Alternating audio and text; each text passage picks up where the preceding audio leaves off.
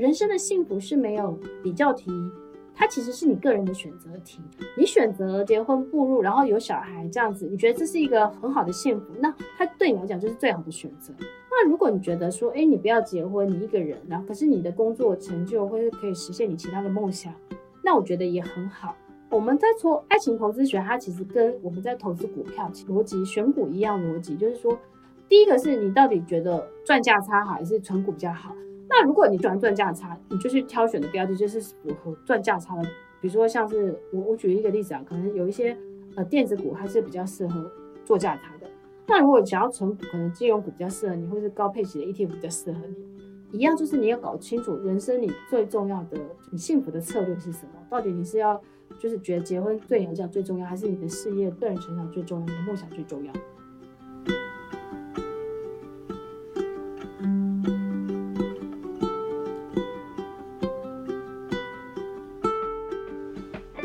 ？Hello，大家好，我是 Dr. Selina，欢迎收听。小资变有钱，生活理财王。这个节目呢，就是由 Dr. Selina 为您制作，为小资族特别企划的一个投资理财的节目。但是呢，今天哦，我想要分享一个主题是叫做爱情投资学，也就是投资幸福。大家知道，Dr. Selena 以前是女人帮总编，所以其实我蛮会写两性爱情的文章这样子。我之前呢，经营女人帮的时候，我的那个文章流量大概超过一千万，只是。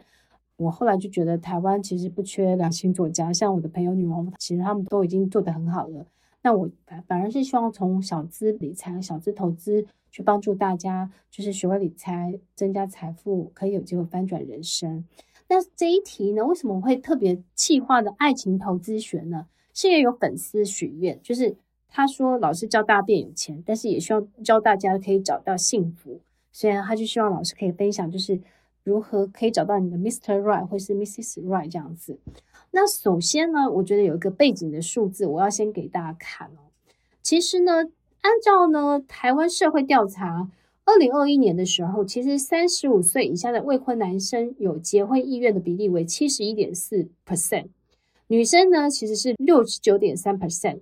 即其实女生跟男生相比的话，女生其实比男生更不想结婚。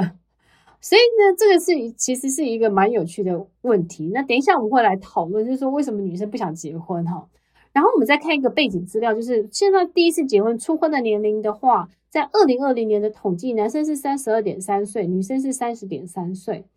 然后二零二一年的时候，异性婚降到十万对，就是因为我们现在同婚也同志也可以结婚嘛，那异性婚就是十万对。现在其实结婚率真的是越来越低这样子，所以其实我有时候呃跟我的亲戚吃饭的时候，他们就开始抱怨说，他女儿跟她的男朋友同居多年，但都不想结婚，因为他们觉得离结婚好麻烦呢。如果结婚之后离婚还要办手续，他们就觉得非常的麻烦。所以其实新世代的女生其实又有不一样的这样子，但是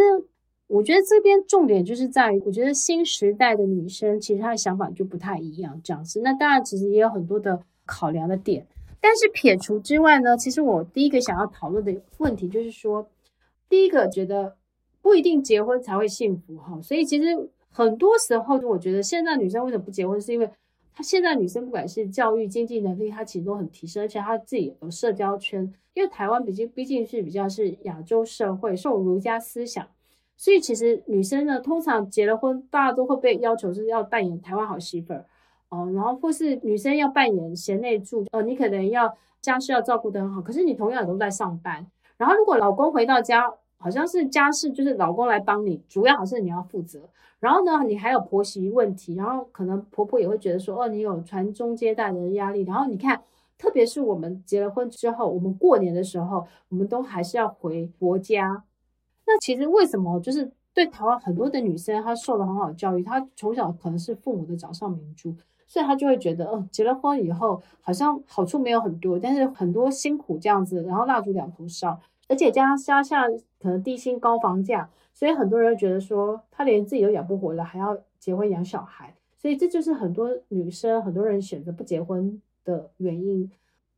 但是，Selina 有很多网红朋友，他们其实一般他们结了婚，他们后来跟我说，他们觉得结婚没有比较幸福，然后他们都会觉得说。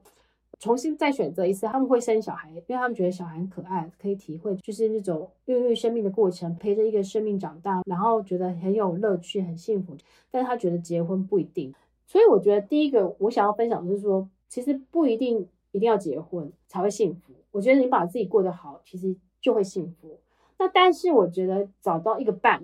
我觉得其实是很重要的。所以结不结婚，我觉得那不是重要的艺术但是。找到一个可以跟你志同相合，或是价值观、生活观跟未来的人生观都很符合的话，那其实我觉得那才是你重生命的重要的议题。那重点是如何在台湾，或是如何在华人圈当中，你可以找到你的 Mr. Right 这个部分。那我觉得这个是我特别要来分享的，好，特别是女生三高，比如说他学历高、收入高，或是社经的条件还比较高的时候。他其实就会比较难找到对象。这个当然我要自己先分享一个小故事，就是说之前有个朋友，他大概五六十岁离婚，然后他就拜托我去帮他找对象，他就希望可以找到一个六七十岁的条件还不错的男人，然后可以跟他交往，然后甚至有机会可以共度未来的人生。那我那时候就很热心的去帮他，就是问了我，比如说卡内基总经班同学。问我上海财大的这些学长们，因为我学长们他们都不都是那个社经地位很好，他们要么就是金融界的高阶主管，或是他们可能自己创公司这样子。但是我得到的一个问题就是说，他们会觉得台湾的男生不管几岁始终如一，这是他们跟我讲的，不是我自己捏造。他们说台湾男生就是不管他七十岁、六十岁、五十岁、四十岁、三十岁，他都喜欢年轻的女生。所以他意思说，他觉得这样子很难。就是他们，我甚至有个学长跟我说，他有个朋友是一个医生，然后他七十几岁，然后老婆过世还是离婚，然后他交一个女朋友还二十几岁，所以呢，他就跟我说，嗯，他说学妹那个学长帮不了你。那我后来就会发现一个事，就是呃，可能亚洲的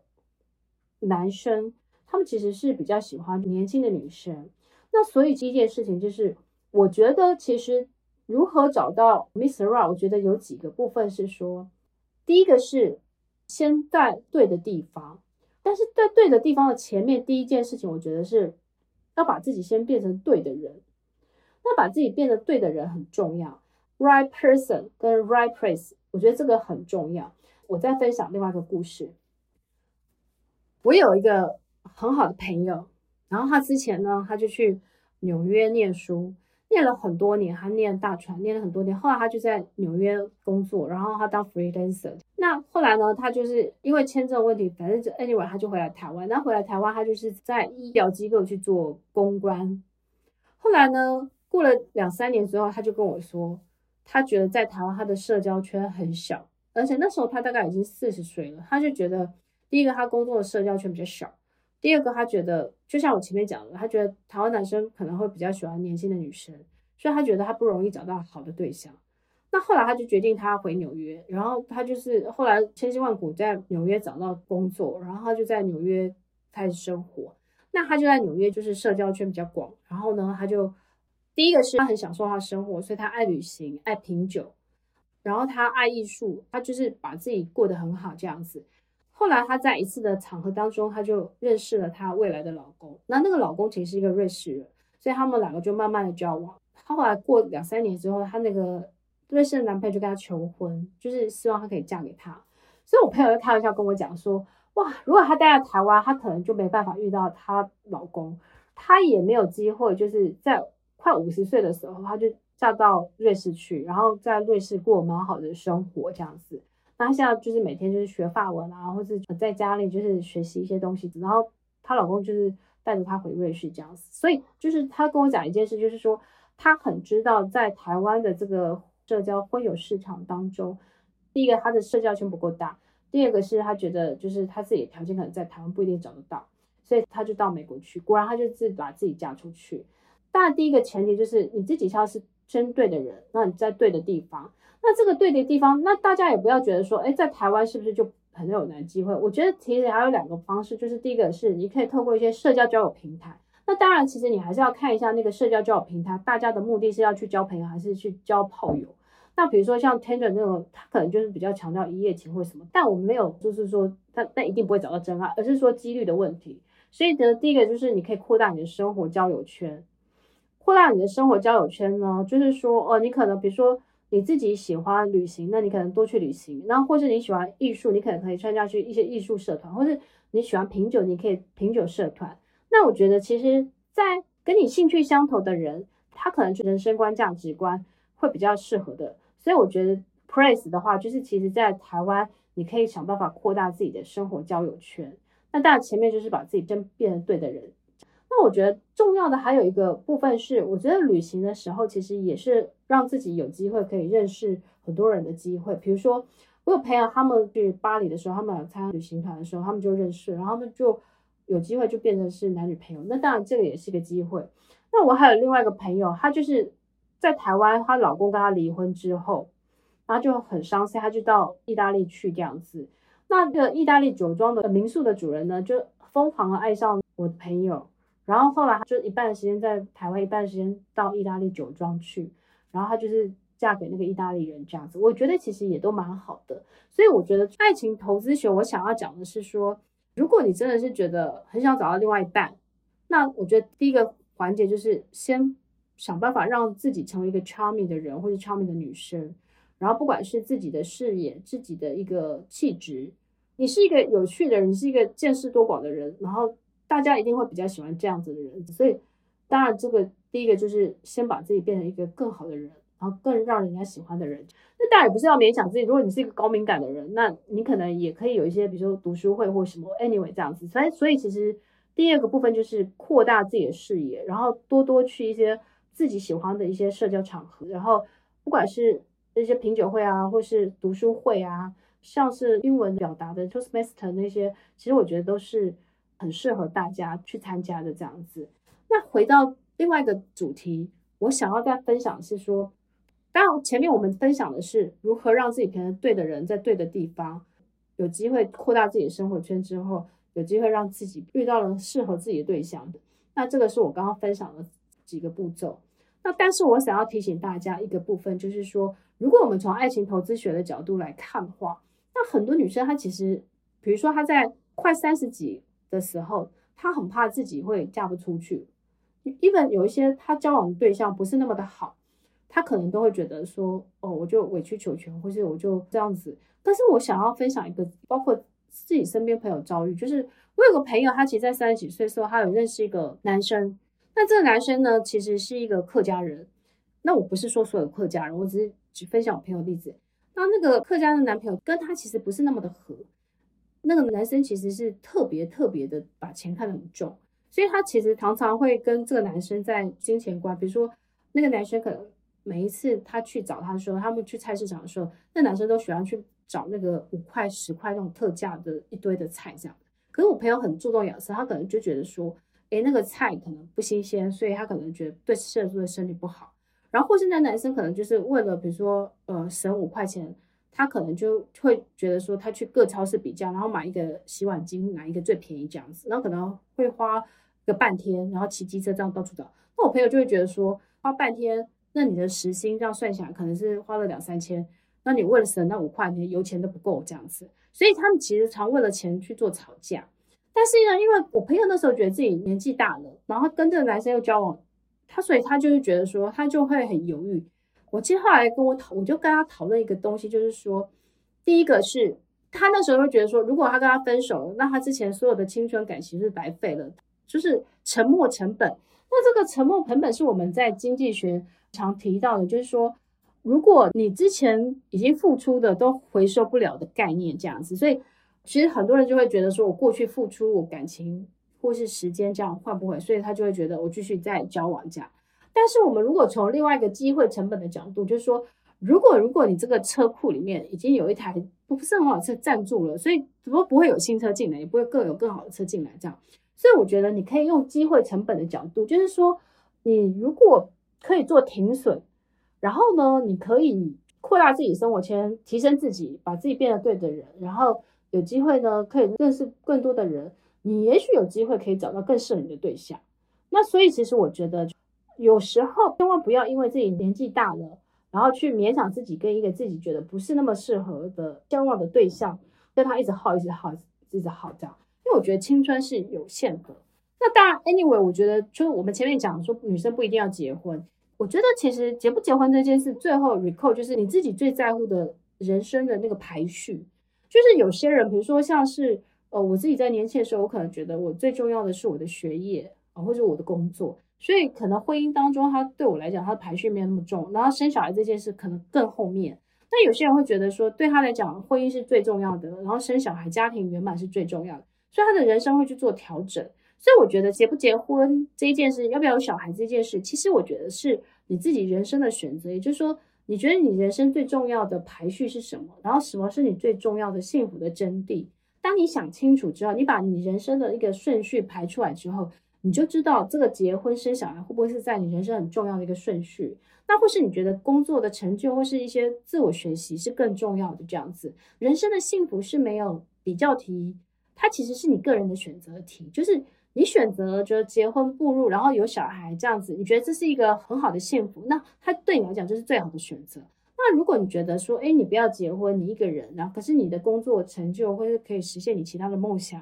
那我觉得也很好。所以其实我自己觉得，我们在说爱情投资学，它其实跟我们在投资股票其实逻辑选股一样逻辑，就是说，第一个是你到底觉得赚价差好还是存股比较好。那如果你觉得就是，我觉得你喜欢赚价差，你就去挑选的标的就是符合可能是赚价差的，比如说像是我我举一个例子啊，可能有一些呃电子股还是比较适合做价差的。那如果想要存股，可能金融股比较适合你，或是高配息的 ETF 比较适合你。一样就是你要搞清楚人生你最重要的你幸福的策略是什么？到底你是要就是觉得结婚最最来讲最重要，还是你的事业成个人成长最重要，你的梦想最重要？好，第一这个问题第一个想清楚。第二个，我再来去思考，就是说，那如果你觉得要结婚很重要，那你要把你自己适合的对象，或先有一个轮廓，然后再思考一下，就是说，这样类型的人，你在哪里会比较常会遇到他们，所以你就要常常去那个地方出现，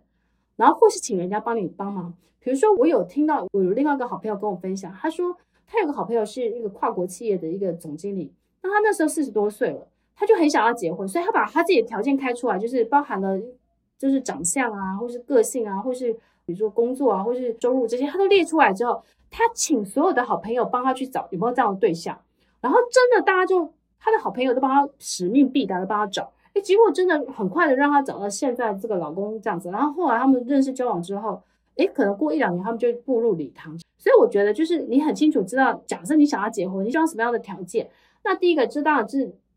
你自己提升自己之外，那第一个是就是说，你可能想到在哪些场合可以遇到这些人，所以你就把自己，呃，应该是把自己就是有机会铺铺入在这些环境当中，让自己有机会认识你想要的这样的一个类。比如说你喜欢品酒，你喜欢爱旅行的人，那当然你就会适合去哪些场合会遇到他们。那或是说你可以拜托亲朋好友，然后去帮你去物色什么这样的对象。那或是说，哎，你可以去找一些就是说，哎，就是一个社交平台啊，或是一些。婚友的一些活动，那当然也可以去做一个参考。今天我们简单的分享就是在于结婚会不会幸福这件事，其实是你自己先想清楚你自己人生幸福的排序是什么。第二个是，如果你真的想要找到一个好的人生的伴侣，那什么样的伴侣适合你？它符合你的，比如说人生观、价值观，或是一些呃，就是未来的一些规划。那我觉得这些其实你可以想清楚，生活观这样。那就是三观，我们常讲的三观，所以这个是你可以再去去思考的。那再来就说，哎，你这样都思考好了，那你就可以可以想想说，你怎么样才有机会遇到这些人这样子？那扩大自己生活圈，请朋友帮忙，或是多参加这些活动，其实我觉得都是有助于你找到就是你另外一半的一个好的方式。那 anyway 呢，千万不要因为想结婚而结婚。我的好朋友女王说，呃，她说结婚是一个修行。我觉得她讲的还蛮好的。其实本来就是因为两个不同背景的人、不同价值观、不同生活呃环境的人，他要在一起生活，他其实有很多的很多的东西要磨合。那磨合的过程当中，其实当然就是他会有很多的过程。那特别是他生活不会像是电影里面的童话故事是那么的圆满，因为你看，就像我们这被大家被疫情困了两年，然后两年多，然后所以你可能有时候会隔。比如说疫情可能三级警戒，你就在家，然后或是因为现在疫情很严重啊，所以你可能就是又担心小孩会不会得，然后自己会不会隔。反正 anyway 就是你的人生有很多挑战，包括了你的工作、你的生活，跟甚至是小孩的教养问题，甚至跟夫家很多的东西要磨，所以你可能会觉得生活很辛苦。好，那特别是如果你还同时要育儿，然后要工作的话，更是辛苦了。所以呢，其实我自己觉得，就是想清楚你人生要什么，然后呢，就一个阶段一个阶段往你人生的那个幸福的道路去做前进。那最后还是提醒大家，就是结不结婚，它都不是幸福的保障，对不对？但是把自己的经济能力去提升，我觉得让你的人生会更有更多选择的自由，就是。如果你可以经济独立，然后你有房子，或是你有足够的存款，你自己健康，其实有没有结婚，有没有伴侣，我觉得对你来讲就要多，你自己可以照顾好自己，那也是一个不错的选择。只是我觉得在漫漫的人生道路，如果有一个志同相合的一个一个伴侣，可以一起陪伴你，一起成成长往前走，我觉得那也是一个不错的幸福的选择。所以，anyway，今天我们简单的分享就是说，我们从爱情投资学的角度来看一下，就是就是如何找到。自己的 Mr. Right，或者找到你的幸福的道路。那今天简单的分享给大家。那今今天这样应该也是大特神要，就是很久很久没有再跟大家分享，就是有关爱情、幸福、婚姻这一这一个部分。那希望这一集的分享呢，呃，可以让我们的那个就是许愿的那个粉丝，在你人生幸福的选择的道路上，我们提供给你一个不同的思考的方向，这样子。那今天我们的分享就到这边，谢谢大家。一样哈、哦，就是。听完我们的 podcast 呢，记得给我们五颗星的评价，然后呢，记得留言的人呢，就有机会可以抽到我们的台虎的那个三 C 的旅行包。那这个是易飞放董事长赠送给我们的粉丝。那希望呢，大家当然当然不是因为为了奖品而去，而是因为你真的觉得我们大特神要很用心的制作这个节目这样子。但是 anyway，老师呢，就是还是很希望我的 podcast 是可以在百大里面这样子，所以还是要请大家就是多多支持，然后多多给我们更多的一些鼓励，然后希望我们的 podcast 可以帮助更多的小资族学会投资理财，然后让你的人生更美好，然后有更多的。呃，未来美好的选择在前面等着你。那今天我们的节目就到这边，谢谢大家，我们下次再见了，拜拜。